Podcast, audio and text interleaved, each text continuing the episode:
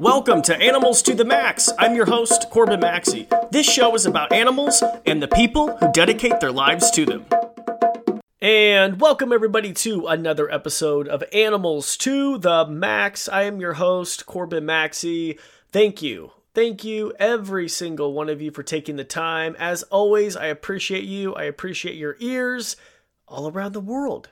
Thank you for listening. Okay, you guys, I know I have said this like a million times, but I absolutely love hosting this show. Like being able to talk to people about their dream jobs working with animals and just learning like that i just i absolutely love it. And i had such a great time talking with our podcast guest today and learning about an animal a lot of people just don't even know exists okay? So on the show i'm just going to cut right to the chase. We have daniela and she is an elephant researcher from Indiana University, and she studies African forest elephants. Now, a lot of you are probably like, Corbin, okay, like everyone has heard of an elephant, but you know, yes, I agree. Everyone, you know, the majority of people that live on planet Earth have heard of an elephant, but when you think of them, you think of the savanna elephant. And a lot of people don't realize there is a complete, and I'm just going to say it, separate species of elephant, the forest elephant. Now,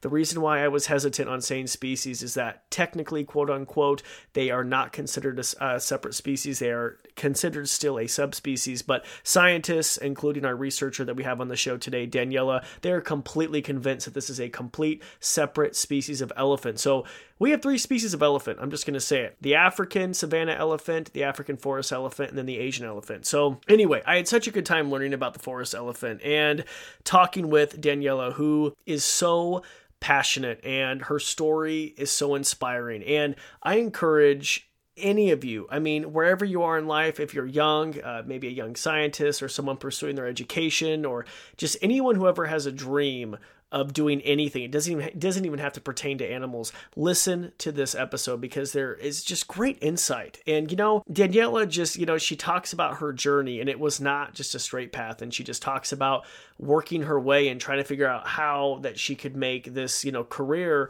working with elephants, you know, forest elephants. So many people told her it would be impossible. She heard a million no's before she heard a yes. And as I record this in a few weeks, she's off to Africa for a year to go study forest elephants in the African bush. I mean, are you kidding me? It's just like, ah, so cool. Super jealous, by the way. I promise you guys are going to absolutely love her. And I, this is great because you're going to learn a lot about an animal that really doesn't get a lot of spotlight. Of course, you know, we've just, we know a lot about the savanna elephant, but not a lot of people know about the forest elephant. So I'm happy to highlight that species on animals to the max. Now, before we get started, um, as always, please make sure to subscribe to the show and leave a rating and review. It really helps get the show out there. It helps uh, kind of spread the message. We want to get uh, want to get these, these episodes out. We want to educate people about animals and how we can protect them and save wild animals and wild places. So please make sure you do that as well. Also, if you aren't already, please make sure to check out and follow me on my social channels: Instagram, Facebook, and Twitter. I love giving you all kind of behind the scenes look, especially during my stories. I've had such a fun time on Instagram stories lately, where I just it's just so raw, and I just give you I literally take you with me through the whole process of recording interviews, editing, which sometimes I'm up till like two o'clock in the morning where I want to like pound my eyes out to the final product. Like I love showing you guys that behind the scenes aspect. So if you love that, check it out. And of course, also see awesome content regarding this week's feature, of the forest elephant. I'll be uh, posting and tagging Daniela and her social channels. Um, and she'll also mention um, this right here. But if you do want to help out her research, uh, these animals are really, really critically in trouble. Uh, there are less than 40,000 forest elephants left. And so if you do want to help support Daniela's research, I uh, have included a link in the show notes where you are able to do that. But with that said, I hope you guys just enjoy this interview as much as I did. Check it out. Let's learn about some forest elephants from Daniela, the elephant researcher from Indiana University. Daniela, welcome to the show. First of all, this is. I'm sorry that you have to cuddle with your laptop to capture the audio. Listen, you gotta do what you gotta do sometimes, you know? And uh, me and my laptop are very close. We're very close. There you go. There you go. I appreciate you having me. Yeah, well, and I you actually reached out to me and you wanted to really kind of wanted us to highlight your work because you are currently an elephant researcher going to Indiana State University and you study elephants. And I just heard elephants and was like, oh my gosh, I have to have you on the show. Yes. So I'm just gonna uh, quick thing. I'm actually at Indiana University. There's no, no state in there. It's Oh. Indiana University. Oh, I'm sorry. Yeah. Okay, Indiana. I don't want to make That's okay. mad. okay. Don't worry, I've made a lot of people upset because I didn't realize all people from Indiana are called Hoosiers, Okay. and that was definitely um, made clear to me that everyone's a Hoosier and not just people who go to Indiana University. I thought everyone was just called like Indianians, but that's all right. It's Hoosiers. Everyone's a Hoosier here. okay. I'm not from the Midwest, so I didn't know about this type of stuff. Where? Wait. Well, then, where, where are you from? I'm from South Florida originally, so I like the warm weather and I like the sunshine, which is definitely not what we're having here. So uh, I I would prefer it to be a bit warmer and a bit more sun, but you know, I guess that's what like down jackets are for, and those happy lights or sad lights, whatever those are, UV lights you, you could put up in your room are called. Yeah. so, have you always been fascinated with elephants or animals in general? Uh, so always into animals, that's for sure. Um, I blame the Lion King. It was very impactful. uh, I remember where I was when I saw it. I remember who I was with. It's the first movie I cried in. Who wouldn't cry when Mufasa died? I mean, if you didn't cry, you have you have no heart. So um, that I think that movie was actually very influential in um, kind of the direction I went with life. And when I went to I went to University of Florida for undergrad, and I was a biochemistry major, and I wanted to be uh, like a physical science, a hard science, because at the time I either wanted to do like wildlife research or I wanted to work for the government, like an FBI type of situation.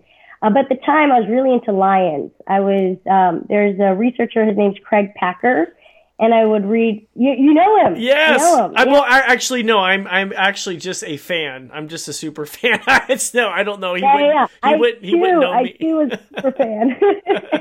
I too was a super fan. Totally nerded out on his stuff. Bought his books, like highlighting, just like in my free time. Uh, not for like school or anything. That was my like, you know, end of the night reading, pleasure reading, if you will. And so super into lions. And in 2012, I had the opportunity to go to Tanzania and do some uh, human elephant conflict research. And I was like, okay, they're not lions, but it gets me closer to them and I get to see them. So I took the opportunity, I went, and part of what we were doing, a lot of it was uh, so if uh, listeners don't know, elephants like to eat farmers' crops often. I mean, I personally don't blame them. If I had to choose between watermelon and uh, bark, I feel like that's an easy decision. Obviously, watermelon.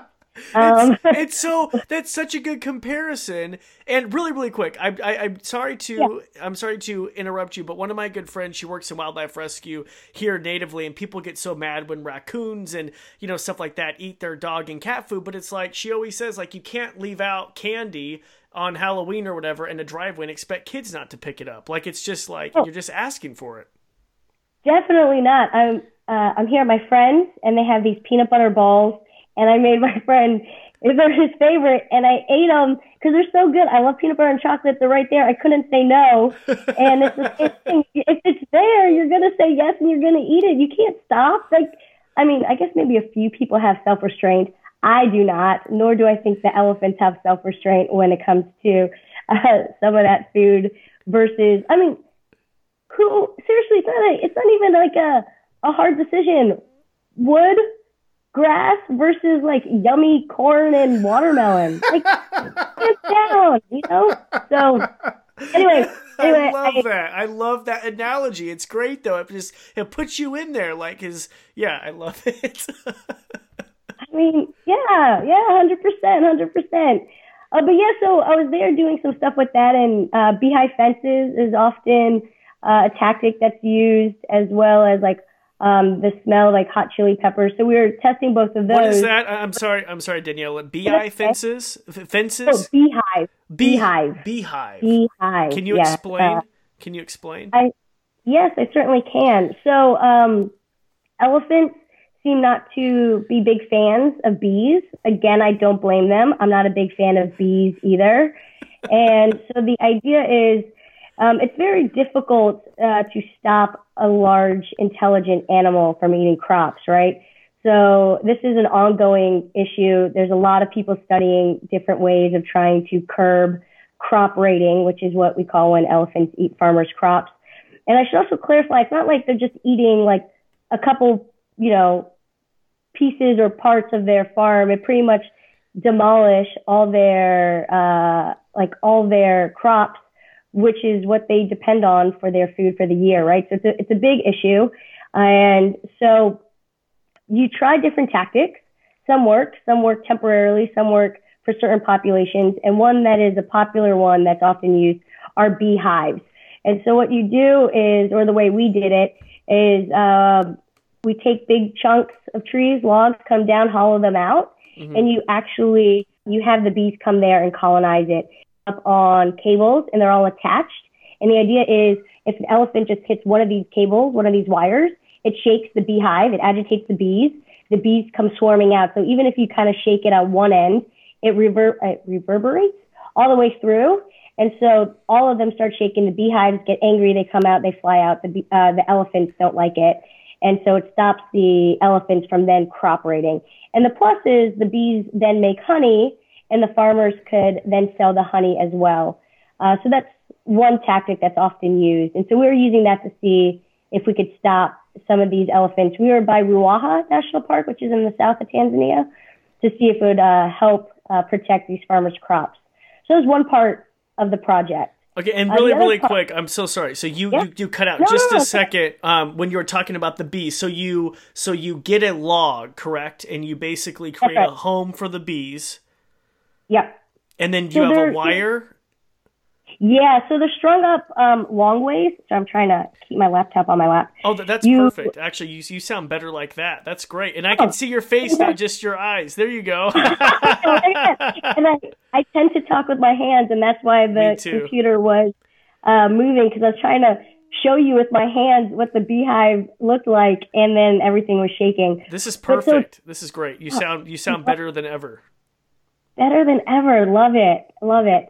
So yeah, so there you take it long ways and you cut it horizontal, and so the the wood is now perpend uh, sorry parallel to the ground and it's long ways, and you have it on two little posts um, to support it.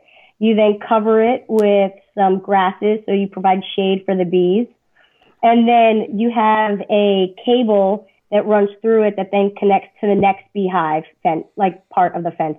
And then it connects to the next beehive and then the next beehive. So you have multiple beehives surrounding the perimeter of your uh, farm. And so then anywhere that the elephant might tap the wires, slightly hit the wire, that shakes, and then it shakes every single one of those beehives. And so all the bees end up being agitated and then come flying out. Wow. Yes. That is yeah. ingenious.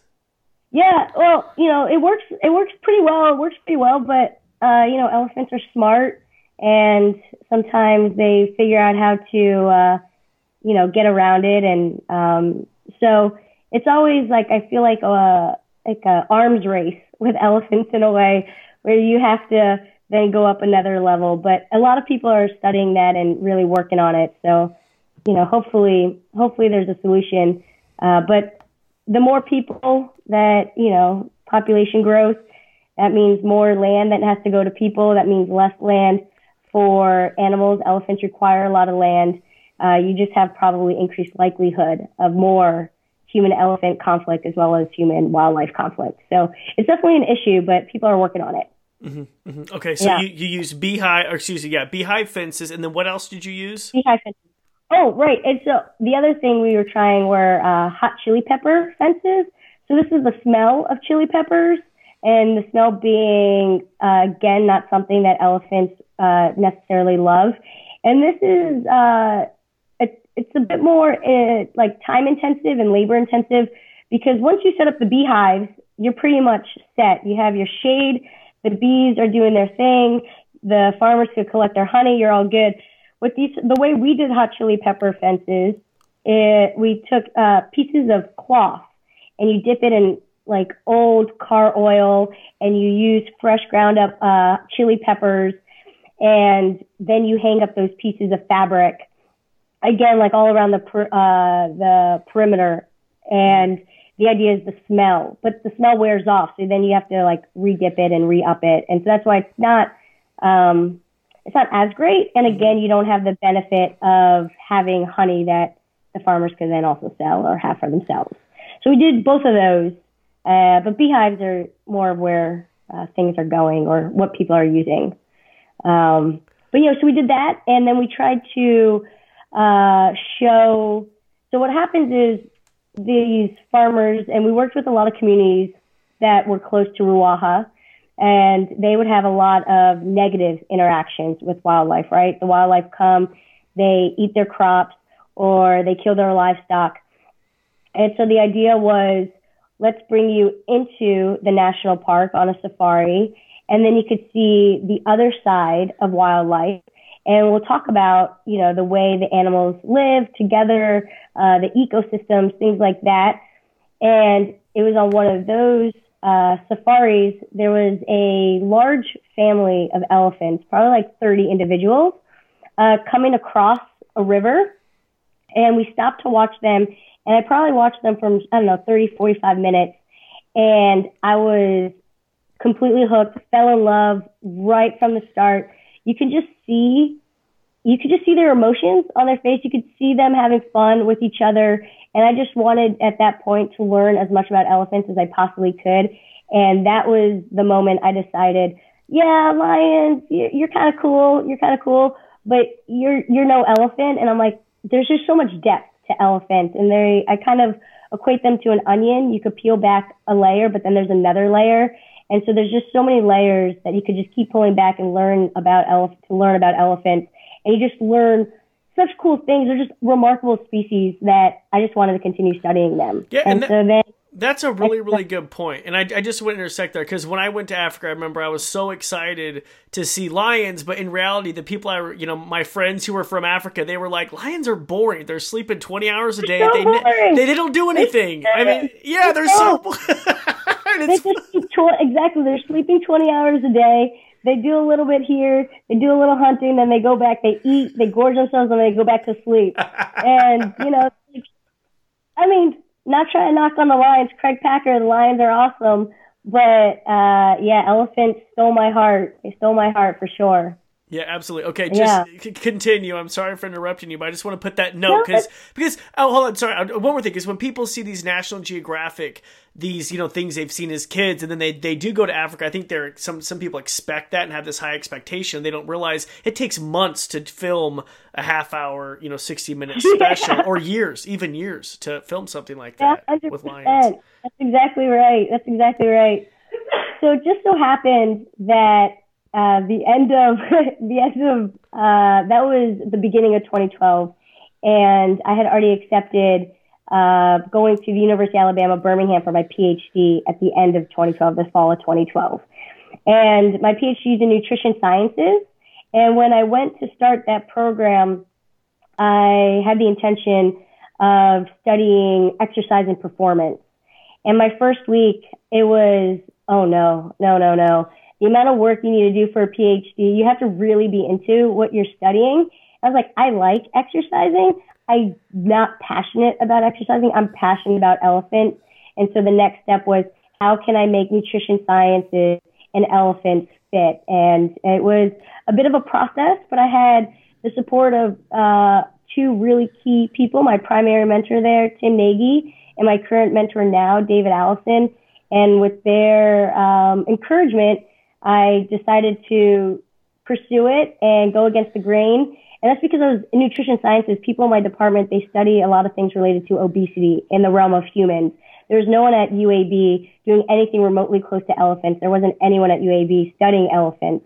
And so there was a lot of uh, pushback at first because it was who's going to train you and how can you get, you know, how can you do this here when we don't have anything that remotely looks like this? And so it was a, a bit of a, a struggle at the beginning, but I think it was one of the best decisions I've done career wise for sure. I love that. And so you did not take no for an answer. You literally were like, "We have to make something work. Like we have to make it work. We just, I'm gonna just keep on knocking long enough until someone answers." That's awesome. Hundred percent, yeah. And so I, uh, I went and I spoke to different people in the field, and I went to the literature and I started reading up, and I was like, "Okay, what do we not know about uh, nutrition sciences as it pertains to elephants?" And it turned out we didn't know a lot in terms of elephants in zoos. And I reached out to Janine Brown. I call her my elephant mentor, and we still work together to this day. And uh, we decided to look at how body composition, so how much fat and fat-free mass, which is pretty much everything else in the body, how that relates to reproduction and overall health. And that pretty much kind of set me up for the direction of the rest of my research with elephants. So a lot of my research is focusing on different factors that may impact the health and reproduction of elephants. And it's just kind of, you know, it's not a straight path. Nothing in my life has been a, a normal straight path, you know, kind of go off on my own little uh, journey, if you will. But it's been really awesome because I'm coming at things from a different perspective and different methods than, say, if I came from a typical ecology or biology background, which I think has been great for my career.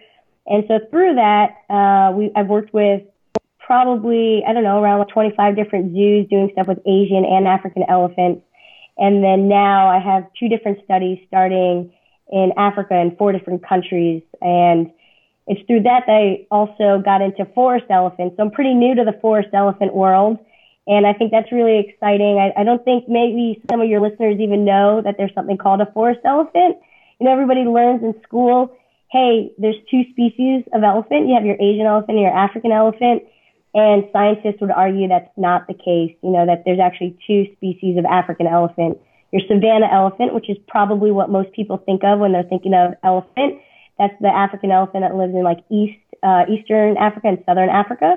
And then there's the forest elephant, and they're the ones that live in the forest of uh, Central Western Africa. And so it's one of my studies and something that I'm really excited learning more about them and want to then convey to more people, hey, listen, here's another like elephant out here that nobody knows about. Elephants are this iconic species. How is it that nobody knows about the forest elephant? And uh, so that's kind of what you know. I'm myself learning and hoping to to get more people excited about and learning about as well. Yeah, and you sold me on the forest elephant because I Oh, I just I've always been fascinated with them, and I don't know hardly anything about them, and a, a lot. I mean, a lot of people don't. So let's talk about them. What are some differences between sure. a forest elephant and a savanna elephant, and what have you found? And let's just let's just dig deep into it. Let's go deep into yeah. the forest. That was so Let, cheesy. Let's keep it. so right. I'm all about the cheese. so bad. I appreciate it. I appreciate it. Don't okay, worry. Good. And I also want to say you're not alone. A lot of people don't know about them, and not just the general public, even scientists. We don't know a lot about forest elephants. So one of the reasons we don't know about forest elephants, as the name gives, they live in the forest. And when people think elephants, they think huge, massive.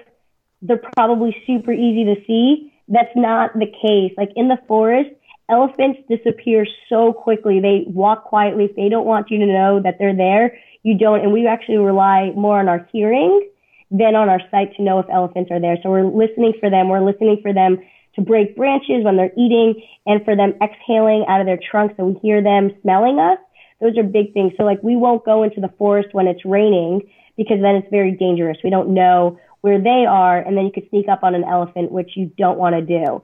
So going back to your question, yeah, yeah, yeah, exactly. oh, you, you, can see my eyes. My eyes got big. I'm just I like that would eyes. be that would be like an oh crap moment. Like, yeah, yeah, okay. yes, definitely an oh crap moment. It's definitely and my two different field sites actually they uh, approach how they encounter elephants very differently.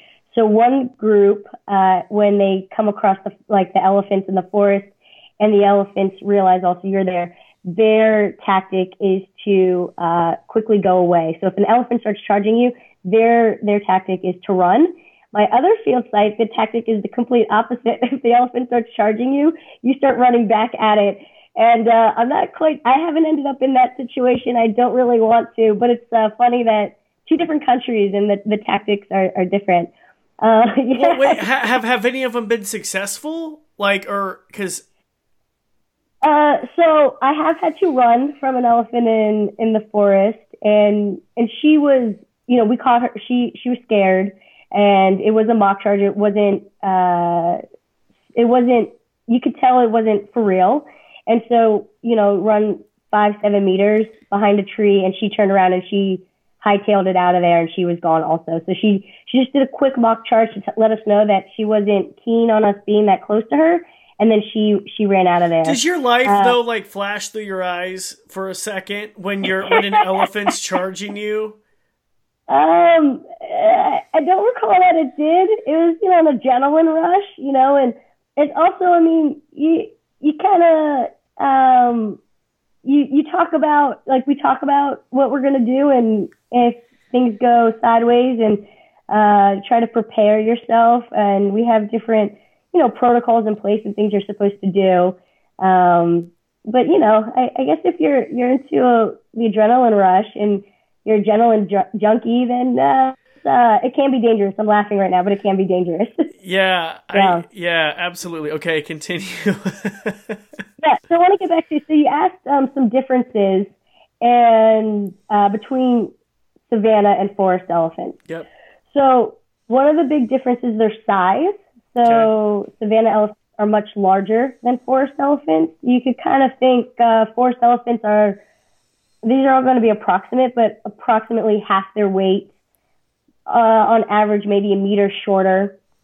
Um, their ears are also more round than the savanna elephant.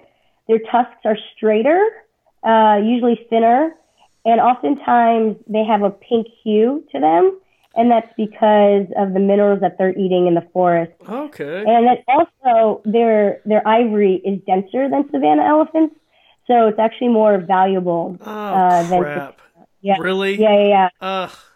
Poaching for forest elephants is is awful again because they live in the forest, so things can go undetected, and they don't um, have as much, let's say, exposure like through ecotourism as savanna elephants do because they are so hard to see, right? So if you're in South Africa, you could hop in your Land Cruiser, you could go on a safari in a truck, and you could see hundreds of elephants, you could see tens of elephants. It's pretty much guaranteed. When you're in the forest, you're not in a truck, you're on foot. And like I said, they really hide. And so they're cryptic by nature. The, the forests are dense, and that's not great if you're trying to sell like a, you know, a walking safari to, to tourists. How many, how many, how, how many forest elephants are there? Do do they do is, do they estimate? Do they, that's a way to add. Do they estimate at the end? Yeah. it is hard. It is hard uh, because a lot of times the way you're estimating savanna populations now are through aerial surveys, through plane, like using a plane, an airplane. And again, you can't do that in the forest. A lot of the estimates are based off of dung counts. So you count, you know, poop and uh, use an equation based off of estimates on the how fast poop decays in the forest and how much poop elephants produce in a day to get a rough estimate of how many elephants are in that area. And so there's been a couple recent studies.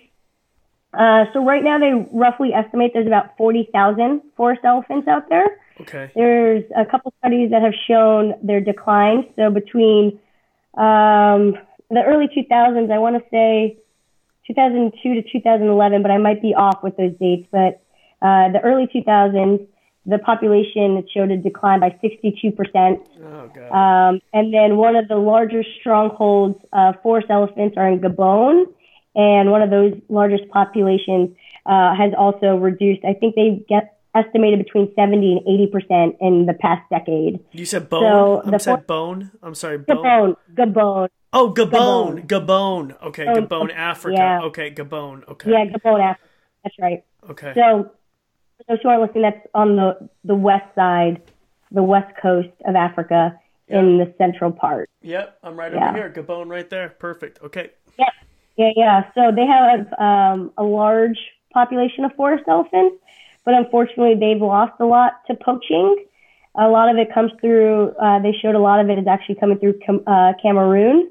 And so, like porous borders and whatnot. Mm-hmm. Uh, so, right north of it. Yep, right there. Here. Okay, yep. Yeah. Yep. Okay. Uh, so they're actually, um, it's a very precarious situation. I think much more so than savanna elephants. there's a lot less of them. They get a lot less attention and they're harder to protect. And something that recently was published, which is what is fueling my research, is they appear to have a very slow life history strategy. And so what I mean by that is savanna elephants and Asian elephants on average have their first baby, their first calf between 11 and 14 years of age. Wow. This study that came out of the Central African Republic uh, showed that the forest elephant population there, on average, had their first baby around 23 years of age. So yeah, that is huge. That's uh, you're talking about a decade later in life to have really? your first the uh, forest. So so, yeah. the, so the African, the African, the the savanna 11 to 14 years and then the forest right. elephant will be what do you say 23 20 23 23 yeah and so when you're thinking about that and this is what's also really important with conservation uh, conservation strategies is oftentimes since we don't know a lot about forest elephants we're taking data from savanna elephants to model population trends for forest elephants and so when you're making those trends you're assuming that these forest elephants are having their first calves around 11 to 14. But that does not appear to be the case, right? So you're not having an accurate assessment or picture of what it really actually takes to recover from all this poaching. And so that is what actually really got me interested in the forest elephant. Why? Why would you be waiting so much longer? Because the goal of every animal is to pass on their genetics, right? So if you can physiologically have a calf when you're 11. Why are you waiting till you're 23? And that's what our study is focusing on. So uh, the project is in, in two countries, uh, primarily in the Republic of Congo. I do want to differentiate. This is different from the Democratic Republic of Congo, which formerly known as Zaire. So this is to the west of the DRC. This is the Republic of Congo. Okay. And I'm just I'm just looking at my map. I'm not ignoring you. I promise. Yeah, yeah. No, that's okay. I see you. I see you looking at your map right behind you. Oh, right here. It's right to yeah, right to the east of where you're just looking. Okay. Yep. Yeah. So if you look at the top northwest border with Cameroon, uh, is that's where the field site is. It's with the Wildlife uh, Conservation Society. Wow. And so it's in Ndoki National Park. And what's really cool about this site is there's an area it's called the Mbeli Bai, a Bay, I'm sorry, the Mbeli Bai. And bays are natural clearings that there's no trees there and elephants come and it's really mineral rich and hypothesize that maybe they come to socialize again in the forest. It's really dense. And so you're not, oh, here's another cool thing that's different between forest and savanna elephants. I'm sorry, I'm going to sidetrack real quick. Uh, savanna elephants, very gregarious. Right? I was there, just gonna. You just read my mind. I was gonna ask you. So they, I was just gonna say. So they probably don't live in. They probably live in smaller groups. Okay, go go ahead. They do. They oh, do. So like savanna, you could have these massive family units. You can have multiple units together where you have 20, 40, 60 elephants at a time congregating together. Forest elephants, because it's a dense habitat, that's the assumption because it's dense you have usually just mom and her dependent offspring. So you're not really seeing more than a handful of elephants together as their herd structure. Really? Yeah. So they're, oh. yeah, they're the least, if you're talking about like the, how gregarious they are, the least on the spectrum. And then Asian elephants are kind of in the middle there. Um, so that's something that really unique about, about them as well. And so one hypothesis is they come to these clearings, to socialize, to catch up, gossip, you know, all that stuff. Another is mineral rich soil that's there. And so what's cool is because there's this clearing, there's a platform there and we could observe these elephants. So over 520 elephants there have been identified. They've been studied for over 15 years at this point. So we know their ages, we know their calving history. And so what we're doing and what this project, we're starting actually, uh, February 1st. So in less than a month, yeah, yeah, right around the corner, uh, we collect fecal samples from the same elephant every two weeks. So these elephants on average come to this clearing every 10 days or so. And what we can do is since we could see the elephants, we could identify the elephants. We watch them when they defecate. We come down from the platform. We collect our fecal sample and you can actually measure a lot of stuff in feces and so what it's going to allow us to do is for the first time actually characterize the forest elephant estrus cycle. So right now. I, couldn't hear what you said. I think Siri's trying to ask about the estrus cycle. Siri wanted to chime in. Siri wanted to get That's fine. I like it. I like it. She's tuning in. yes. My apologies. My apologies. Uh, so yeah. So what we can do is for the first time, since we're going to have repeated measures from the same elephant, we could see how long their estrus cycle is. So right now, it's about uh, in in savanna elephants, you're talking about like every 14 to 17 weeks is the length of a reproductive cycle. So for those listening who might not be as familiar, like for humans, it's roughly, you know, 28 days for females, right? You have your cycle every 28 days. So for savanna elephants, it's every 13 to 17 weeks. And so we want to see is that the same thing that's happening in forest elephants? Because right now we don't have those data. And so that's like step one. Step two is we're creating uh, what's called an allostatic load. So a lot of people are, are used to the word like homeostasis, right? You try to maintain your homeostasis. If you're perturbed, like your body's perturbed, right? Your body tries to get back to the, the middle ground. So allostasis is somewhat similar, uh, but it's pretty much like a concept of the wear and tear on your body after you're exposed to continuous stressors, let's say, I think is the easiest way of putting it. And so it's this multi-system approach and where a lot of people think of like cortisol as that hormone to assess if you're stressed or not. Uh, this is a combination of different systems. So your neuroendocrine system, which you can include cortisol. So we look at uh, glucocorticoid metabolites. So it's the metabolites of say cortisol in the feces. And then we take, uh, or we look at different hormones that are from different other systems, like your metabolic system or your immune system and then you create an index. So it's trying to get at this full body uh, status for the elephant, not just one thing. It's not just are your cortisol levels high or are they low.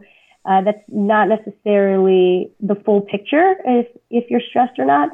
And so we're seeing how do these things relate to each other, and how does that relate with human activity. So where this field site is, human population is very low. And so there's not as much impact in terms of human activity and human, like human landscape. But then we have another field site in Kibale National Park, which is in Uganda. And Kibale is kind of like an island surrounded by tea plantations and a lot of humanized landscape.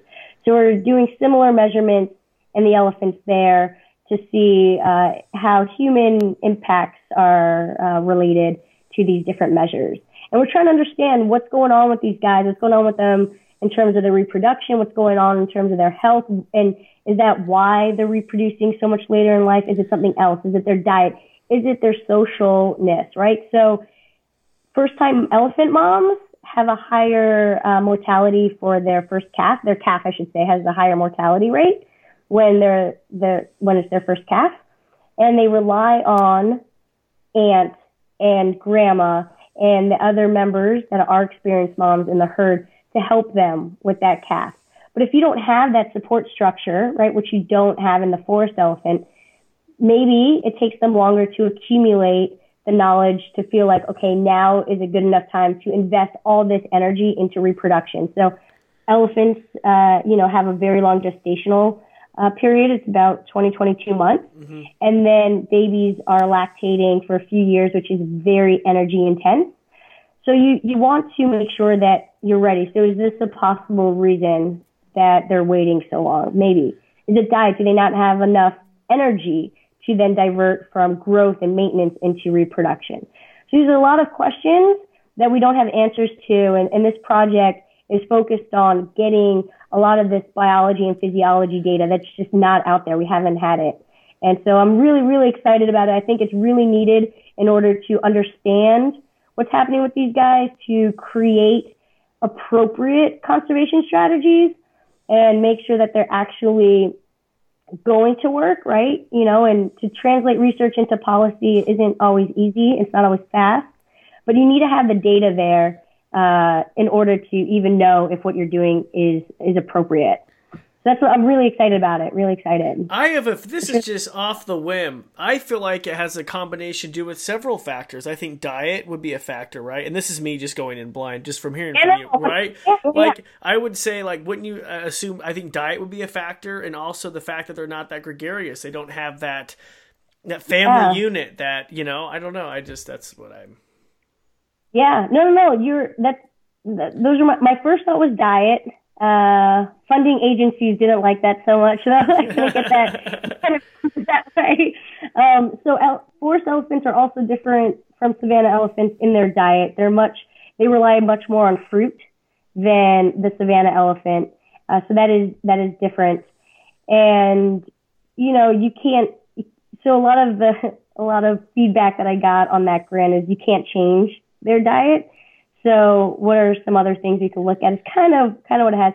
But I, I did think maybe diet's one, and then the more I thought about it, I do think the social aspect uh, to me seems like very plausible. But again, a hypothesis. I'm just speculating right now. I'm just speculating. But it's some. You know, I, I call them two different species. That study elephants often will call them two different species, but they're not technically listed as two different species. They're technically listed as subspecies still, and there's a lot of uh, contention and debate in that, and different factors. And one of they're morphologically different. Like I mentioned, their size, also their skull morphology is very different. Uh, their genetics is also very different. So there's been a lot of recent studies on genetics, and I think the first one was probably came out at the beginning of the 2000s. I want to say around 2001, and then maybe 10 years ago it really uh, ramped up. And they're pretty much genetically as different as Asian elephants are from woolly mammoths. And so, yeah, yeah, Oh. but it's been very hard uh, to get it passed as different species because they can interbreed and have viable offspring. They they, they they they can. You said they can. They can, Okay. yeah. Okay. So there was, um, there's been some studies, and it's bidirectional. So that means both forest elephant males breed with savanna females, and savanna males breed with forest females. And so one thought at first was, well, maybe it's savanna males breeding with the forest females because savanna males are much larger than the forest males. And the females like the larger men, the larger males. it's, it's all. Hey, they say size doesn't matter, Danielle. That's what I've been told my whole life. That's what they say. That's what I hear. That's what I hear. I hear size doesn't matter, but that's not the case in the elephant world. That's I for can just sure. hear my wife cracking up right now. what are you talking Yeah. about? Oh, that's funny. Okay. So, so they thought maybe the savanna males were outcompeting the forest males, but that's not the case. Through genetics, they see that it's bidirectional, and that they see that their the offspring are viable, and they could tell because the DNA signature is different. Once you have just one mom or one dad that's one species, and the other one's the other species, once you start having offspring, the DNA signature uh, gets much more mixed. And so one of the, the debates is, well, they could interbreed, and that means that they shouldn't be two different species. But there's a lot of animals that can interbreed, and if you think about humans, when there used to be multiple like species, when Homo sapiens and Neanderthals existed at the same time, there was interbreeding. You know, 23andMe tells us now when you get your DNA run, some people have Neanderthal DNA in them, right? So uh, I don't think it's you know should be. Um, I don't think they should be kept what? as sub. You know what animal just came to mind? I what just completely came to mind. I've read a few books about this, but uh, killer whales, because technically they're supposed to be one species, but there are scientists who are saying no, there should be like 10, 13 different species, and I don't quote me on that. Don't quote me on the ten or thirteen, but there's several. Scientists believe like they're they're complete different animals, but they're you know they're all grouped as one you know um, killer whale. But no, there's like they scientists are starting to believe they're like separate species. Yeah, I didn't know that. I didn't know that. Yeah, it, that's the Yeah. first animal that came to mind. I was like, oh my god, because you know, and there's a lot anyway. So I guess look Yeah. into look into that when you're bored. But yeah, I'm just I'm just curious. Not that you have enough stuff to look Yeah. at. But.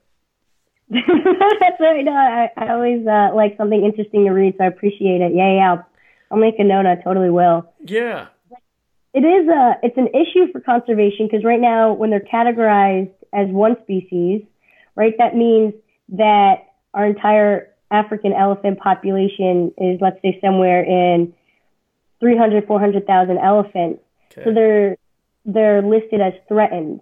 Mm. But if you you know take those as two different species and now you have forest elephants hanging out here around 40 50,000 elephants they should be categorized as critically endangered, particularly with these declines that I was saying in their population between 60 and 80 percent, depending on the population and the years, right? And so that is very different in terms of their conservation status. And again, how we're approaching them and what type of measures we need to take are very different.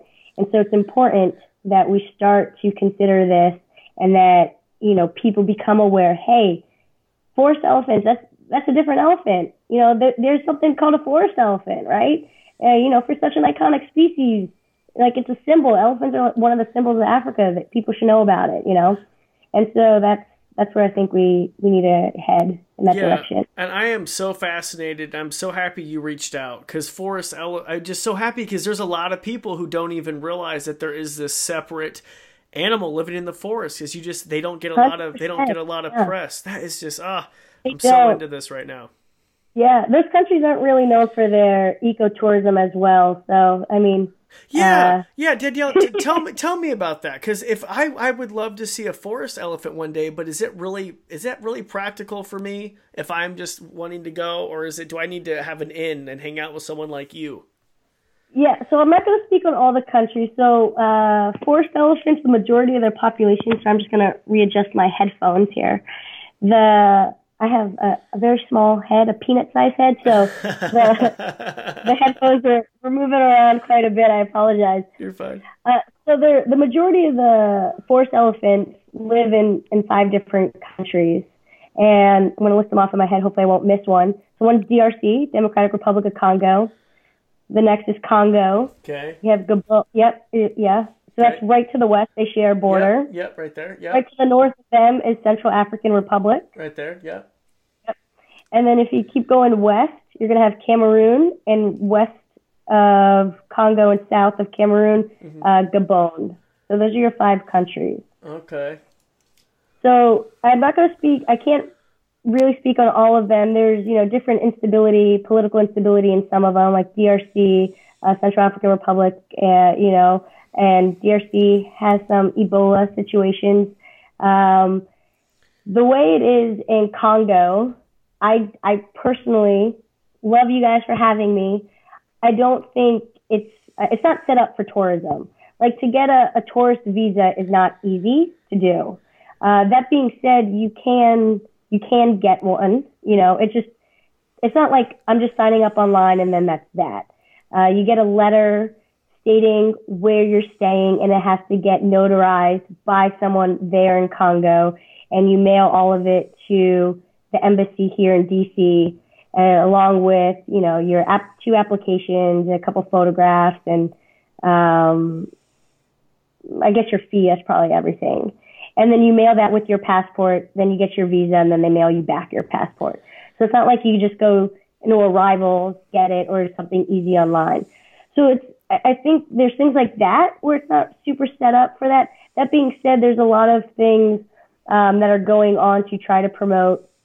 And in Uganda, so Uganda's kind of special. Uh, Uganda has savanna elephants, they have forest elephants, and they have this hybrid hybridization zone. So that's where, so we call the elephants that interbreed, we call them hybrids, right? So babies of forest and savanna elephants are hybrids. And one of the biggest uh, hybrid zones is actually on the border between DRC and Uganda. Uh, so some cool research we're doing there right now.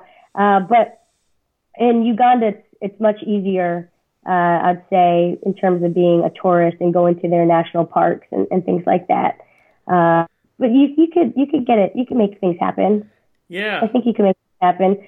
And and we want to. We right. We want to promote tourism in these countries. I think sometimes Uh, some people might be scared off by certain yeah, situations. I'm like have visions of Hotel Rwanda flashbacking through my mind that movie. So Yeah. like, is it dangerous? Because the Congo, you can't tell me the Congo's like Disneyland. That's a pretty, pretty damn dangerous place. So Congo, Republic of Congo, is different from DRC, and I think I want to say the travel advisory currently, based off of the State Department, is a travel advisory two. I want to say it's a two, which is the same travel advisory if you're going to South Africa. South Africa is also a two. Um, so. Okay. I, I don't think, and it's not, there's not the political unrest. It's people hear Congo and I think they're thinking about the DRC. So a lot of the articles you might see in the news recently, that's the DRC that's separate from the Republic of Congo. And it just confuses people because they both, Democratic Republic of Congo, Republic of Congo, but two different countries, two different countries. So Republic of Congo, uh, you're good. And DRC, you know, it's a little more a little more unstable politically. Uh, I'd say I think is a nice way of putting it. So Because again, I don't want to hate on any countries. no. So how long? So and it was so cool. I was talking to you just before we hit record, and you were telling me like, "Oh, I'm getting ready to go to Africa soon." How long are Yeah, you? How long are you in Africa? And by the way, you're living my dream because you're just like dropping everything and going to Africa, and I'm just like, God, I wish I could do that right now. oh man, yeah. There's a lot of logistics when you try to drop everything, though. Yeah, you're right. Uh, but you know, uh, like right now, currently at my my friend's house and not at my own house. Um, so I'll be gone for about a year. So I leave at the end of January. Yeah, I leave at the end of January, and most of my time is in Congo. Uh, but I pop into Uganda a couple times to check in on our field team there, make sure everything is kosher, everything's going as we need, and bring some, you know, re up on some supplies and things like that. And then I have a separate study that it works with orphan elephants. So the study is in Zambia and in South Africa.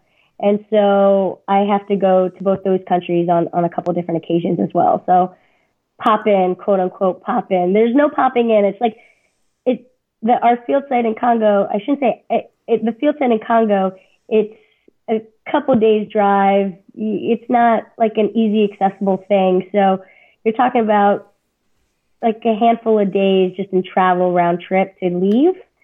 So, um, you know, you try to minimize it, but there, you know, you gotta, gotta keep things going. So yeah, got, got lots of supplies here that I bring over and try to uh, sort things out permit wise. There's lots of different permits. Every country's different. Every place you're working in requires something different.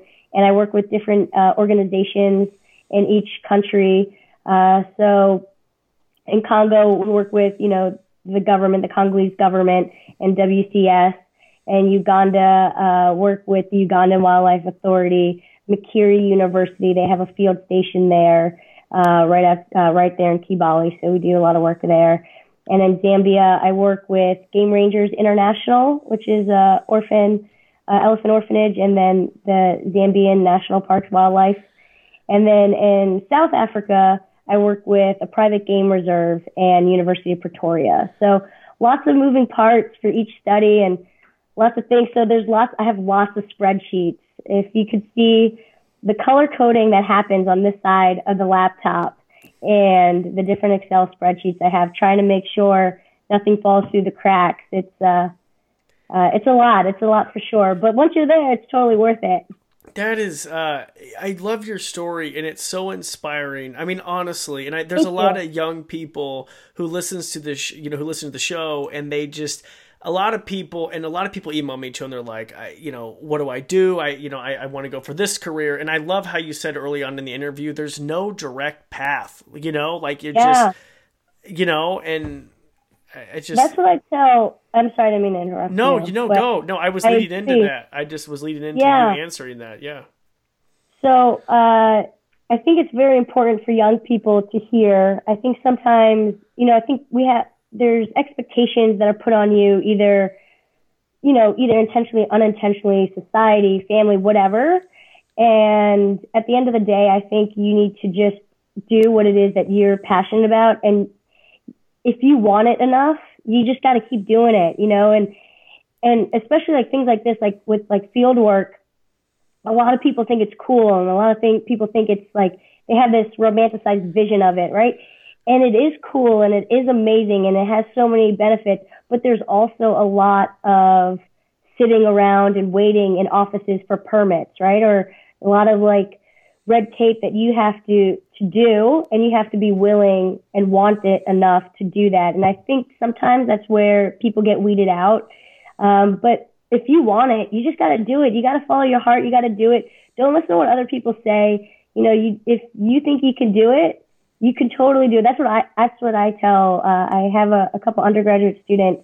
That's what i tell them you know especially early on when you're still figuring out who you are and and maybe someone who's older than you, someone who might have a higher position than you, they don't think it's realistic. I can't tell you how many people said, there's no way you're doing elephant at University of Alabama, Birmingham. I had so many people tell me that, but you just need to believe in yourself and have, you know, a couple people in your corner and you just got to do it. You just got to do it. Yeah. So Oh, I love that. You need to put, be a motivational speaker too. That's yeah. I just uh, giving me chills. no, it's it's good though. It makes it just it's awesome, and it's it's great that your hard work is paying off. And I'm so happy you're making a difference and being a voice for these animals. Okay, tell me something. This is one of your last questions. You ready? Yeah. Tell yeah, tell me what is like a perfect day for you out in the field. oh, in the field or just in general? Oh, I guess just in general. Crap, if you're, oh, if you're different. oh yeah, different. well then tell me if it's in a pub. Be honest, tell me. Go ahead. no, no, I said you before. I, I lofted with my dogs in the woods. Yeah. So uh, that's part of my my perfect day, hanging out with my dogs and being out in nature. Uh, in the field, oh man, um, seeing elephants for sure. So like I said, like sometimes you don't see them. Like in Uganda and Kibale, you don't always see them. You could you know, walk 10 miles in a day and, and not, not actually see the elephants. But it's, um, field living is something different. You know, it's really cool. I'd say Kibale, it's a very cool environment because there's a lot of different researchers there. So you have a lot of different, uh, people doing, you know, various research, but you go out in the morning, you go out in the field, you get to do what you love. You're also physically active and you feel like, oh man, I really did something today, like physically and mentally. And then you come back, you you change, you talk to your buddies who are, you know, studying chimps or, you know, howler, whatever, not howler monkeys, whatever monkeys. I'm not a primate person. I'm sorry, guys. You're fine. um, but but you know, you talk to them about what they were doing. You talk to them about what you saw, right? You kind of have this little community situation happening, and you pop over, open a beer, and you just hang out and, and talk things that people like, conservation and animals and cool stuff like that. I mean, it's pretty awesome life. You know, it's pretty, it's pretty sweet. It's pretty, it's pretty special. And, um, you know, I'm, I'm very grateful for what I get to do. I, I love what I do and it, it makes me happy. So I think that's pretty sweet. I think I have a pretty sweet deal. I think you do too. Now you said you're you're doing a GoFundMe. Can we talk about that really quick? Oh yes. So uh, right now I have a crowdfunding uh, thing going on right now for the Forest Elephant Project. So you can either uh, contact me, Daniela Chusyd, C-H-U-S-Y-D, and I'm at Indiana University. You can always email me. But our page is iufoundation.fundly.com slash elephant. And we're uh, around $9,000 right now. I really want to get us to $10,000. Love to get us to $15,000, but I really would like to get to $10,000 and we've had so many donors. I've had so many awesome people. I've had friends, you know, create accounts on Facebook to raise money. I've had so many people that I really appreciate uh, donating and, and, getting involved, and I'd love to get more people invested in uh, forest elephants. Really help us uh, do something cool and, and really important for this species. That's great, and we will put because that was a little long. Um, I will. I mean, that's not your fault. Sorry, but yeah. I was like, you lost me, and I'm, like trying to write Foundation. down. Yeah, IU Foundation. Okay, I will include that, listeners, in the in the episode notes. They can just click on that and go um, go check you out and support you. Okay, I this is not about elephants, but I have to ask you because I've been to Africa a few times, and there's one animal that's always evaded me, and I want to know: Do you run into them a lot? Do you run into leopards a lot? Oh no. I don't? wish I did. You no. Have Have you ever seen them in Africa? At one time, one, One- time. One time. Yeah, one time. Hopefully, after this next year, I'll have some more sightings to give you. But I do. Oh, that reminds me. I'm going to make a YouTube channel. I don't have the Okay. the actual uh, Link. you know link yet. But if people are interested in following along and like what it looks like to do research in Africa, and I don't know, hear me talk about. I'm not even entirely sure what I'm going to talk about yet. But it just a lot of people don't get the opportunity or as lucky, you know, as us to get to go to Africa and see these animals and see what, what it's all about. This is an opportunity, kind of like a behind the scenes situation. So again, check back, uh, like my social media, all of it is D uh, so D C H U S Y D. It'll be on there. Uh, I leave at the end of January. Uh, so maybe there'll be some leopard sightings that I could get on. I doubt it. I doubt it. But I really hope there's, um, so I'll actually tell you my animal that I haven't seen that I really want to see is the painted dog. So I really want. Oh. I, have you? No, Are you a lover? No, I have never seen. I love painted dogs, though. I Yeah. no. Oh, but you know what I did see? Not um, as I um I did see Oh, a okay. I did see a serval and kittens, which were really rare. And the guy was like that, and, and the Mara was like, oh, they usually don't. Anyway, so I thought that was kind of cool. And I saw black rhino. Which is really rare in the Mara, Yeah, and then we, yeah. we saw cheetah and five or six cubs, which is you know really awesome, but not the leopard I've or seen, I have seen my share of cheetahs. yeah. I've seen a lot of uh, cheetahs too.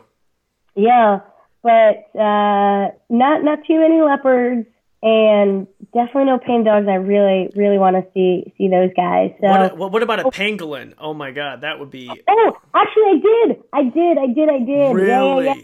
Yes, yeah. We saw one. Uh, I saw one earlier this year, Okay. and that was pretty cool. Um, I didn't spot it. Uh, another researcher there, she found found it, and she woke us up. Like she came and found us all in our rooms, and was like, "You need to come here right now." and for that's- those of you wondering, pangolins are the only scaled mammal. They look like a like Yeah. a pine cone, right, with a tail, kind Yeah. of. Like I don't know. Yeah, how- yeah, yeah. kept yeah, I, I think scale like these little scale. Um, I don't want to call them plaque things, but you know, Yeah. I, I, I don't know how else to describe them besides the scales on their on their you know their backs to They're so cool. Yeah.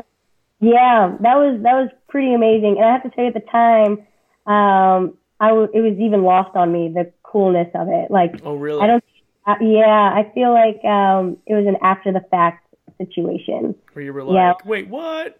yeah yeah yeah so uh but yeah you never you know you never know what's gonna pop around the corner which is also pretty cool Absolutely. you know keep you on your toes Absolutely. uh, well, is there anything, any lasting pieces of words of advice if you want to let our listeners know, or anything about forest elephants? Um, any lasting notes you want to um, you want to give our listeners before we wrap things up? Oh, uh, man. Yeah, way to put you on the spot. Let's see how well I do like improv wise and thinking on my toes. Not, I want to say my strong suit. Um, no, basically for for those young listeners, you know, there's always gonna ever there's always a need, and you just need to to stick with it and find your own path and, and listen to your heart. And I I honestly believe the stuff that you're into as a kid is what you need to come back to as an adult. Uh, I think that's really something uh, you should pay attention to and, and listen to uh, for sure. Um, but yeah, ev- every everything helps. So, uh, and I think sometimes people get a little um, discouraged, like maybe the current state of events, either here in the U.S. or you know uh, globally. But I, I think I, I'm a big optimistic, glass full type of person, and I think I think that's how we have to view things as well. Absolutely. Well, Daniela, thank you so much for coming on the show. Will you come back on in a year? Will you come back Absolutely, I would love to. Yeah. Okay, and then And go ahead. I have some leopard stories for you then. Please, please, only come back if you have leopard. No, I'm just kidding. And then also. S- send me your YouTube video link so when you do do I the. YouTube, I can actually go back in the podcast notes and I will update it to include them for your interview because the podcast is never, yeah, they, they never expire. So these these are going to be out in the world forever. So That's right. That's not scary at all. I know, right? Yeah. So we'll leave you on that fun note. That's right. Man, this has been awesome. Thank you so much for having me. This is so fun. I really appreciate it. Thank you. We'll talk to you soon. Safe travels to Africa. Thank you. Thank you. Thanks for listening to the Animals to the Max podcast. If you enjoyed this episode, please share it with friends and family. Also, if you haven't already, hit the subscribe button. It really helps me out. As always, if you have any guest suggestions, if you want to email me personally, head on over to CorbinMaxey.com. And if you haven't already, check out our social channels. You can follow me at Corbin Maxey on Instagram, Facebook, and Twitter. We'll talk to you next time.